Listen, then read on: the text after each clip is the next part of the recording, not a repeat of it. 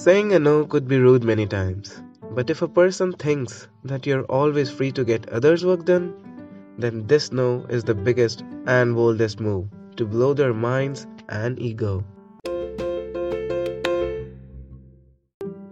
Hey listeners, welcome to my podcast. My name is Shashwat.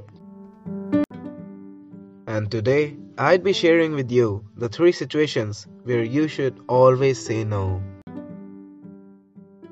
The first and the most important situation say no to the jobs you want to do. You would be thinking that how could I say no to the things I want to do? Well, self emotion cutting is also a skill. That is, to say no to yourself. Also, growing up is all about sacrifices, my friend.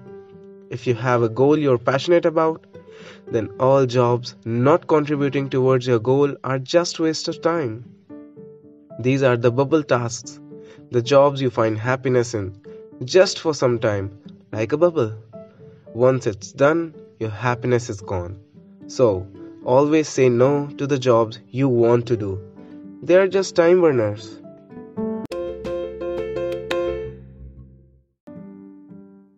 The second situation is say no to those jobs which only entertain you. Like to watch YouTube, surf Instagram or Facebook, watching pranks or any random click video. Then you're distracted completely from your ultimate goal. I'm not saying that you can't or should not but why not make the best use of your entertainment too? Not searching for pranks, instead, search for some add on information that helps to achieve your goal. Let's take an example. You like basketball, and to such an extent that you want to pursue a career in it. Then, instead searching for PewDiePie, search for Professor Live, Mike Korzemba, or I Love Basketball TV where you can learn some tag building, gate breaking, and basketing strategies. When you see it, you try it and implement it. Does it add something to your knowledge? Of course. You'll find a quote for success on any social media platform you visit. Do what 97% of people don't. These words are not written while abstract thinking, it's quoted after experiencing it. So, you learned a new thing, maybe 80% haven't, right? When you will use them in the game, your reputation or status in the team will get higher. You will be the tag builder of your team. Sounds cool?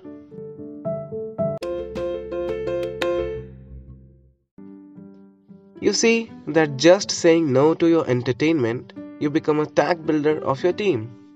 Well, that's the power of saying no. Now, the third and last situation.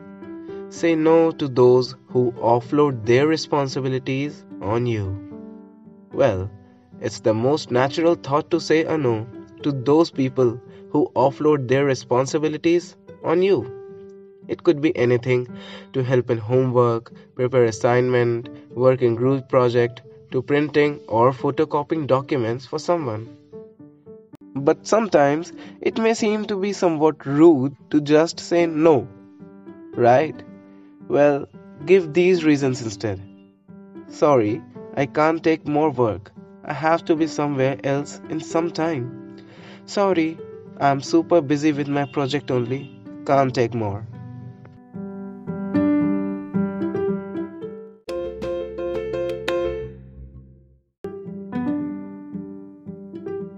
So, these were the three situations where power of no comes handy.